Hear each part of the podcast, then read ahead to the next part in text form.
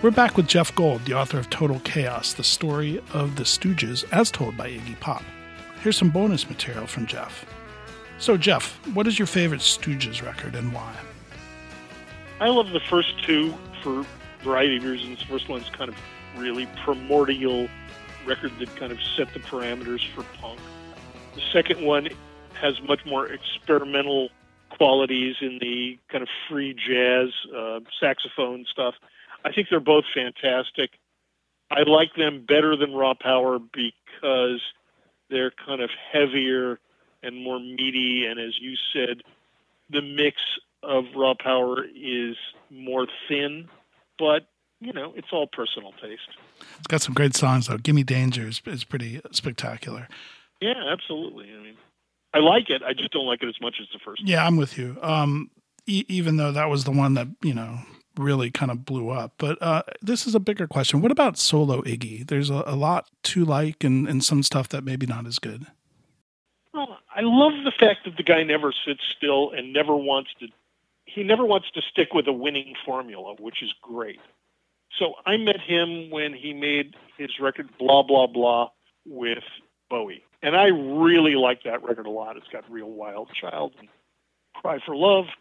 That's probably my favorite solo Iggy record, but they all have something to offer. And the one he made recently with Queens of the Stone Age I thought was great. And I just read a review in the New York Times of a record by the jazz artist Dr. Lonnie Smith that has Iggy on it, apparently, on one song. I haven't heard it yet, but I think it's just great to see a guy at his age not slowing down and not wanting to take the safe path by any stretch of the imagination. Yeah, and it's interesting too because we spoke about in our interview the Bowie connection, but those two records uh, that he did with Bowie, um, "The Idiot" and uh, "Lust for Life" and "The Idiot," and then he did "Blah Blah Blah" after that, and that was the one I worked on.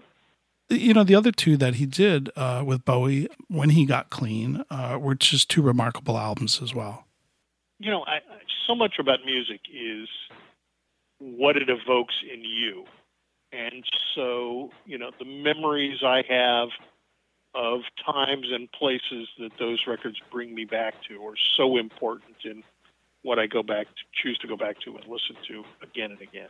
And I, I like Lust for Life and I like The Idiot but blah blah blah because I was involved with Iggy at the time and saw him a bunch of times live and worked with him on the videos as a special place for me. Of course. Um, speaking of going back in time, can you give us your thoughts on the documentary "Gimme Danger," Jim Jarmusch's movie? Yeah, I love Jim Jarmusch, and I thought the movie was great.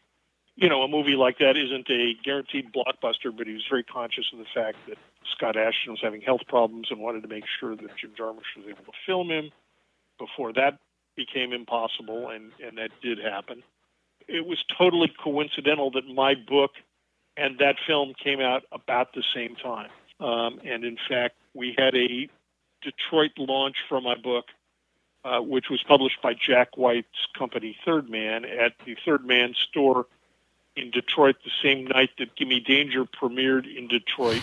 Wow. At the Detroit Institute of Arts. So was a great one-two evening, and I was meant to interview Iggy, but I brought Jim Jarmusch up and interviewed him at our event too. So I think they tie together beautifully because the movie is only an hour and a half long, or however long it is. You can only fit so much in. The book goes much more in depth into the story because we had more space. Well, they are indeed, I think, the two touchstones of the Stooges' career. Your book is fantastic. Congratulations, even though it's a couple years old. And I hope any Iggy fan, especially Stooges fan, will go out because it is a treasure trove. Thank you, Jeff. Thank you, Steve. I really appreciate it. If you enjoyed this teaser, have a listen to the complete podcast episode on your favorite podcast provider. Please follow, subscribe, and share. And thanks for listening to All Music Podcasts, a member of Pantheon Media.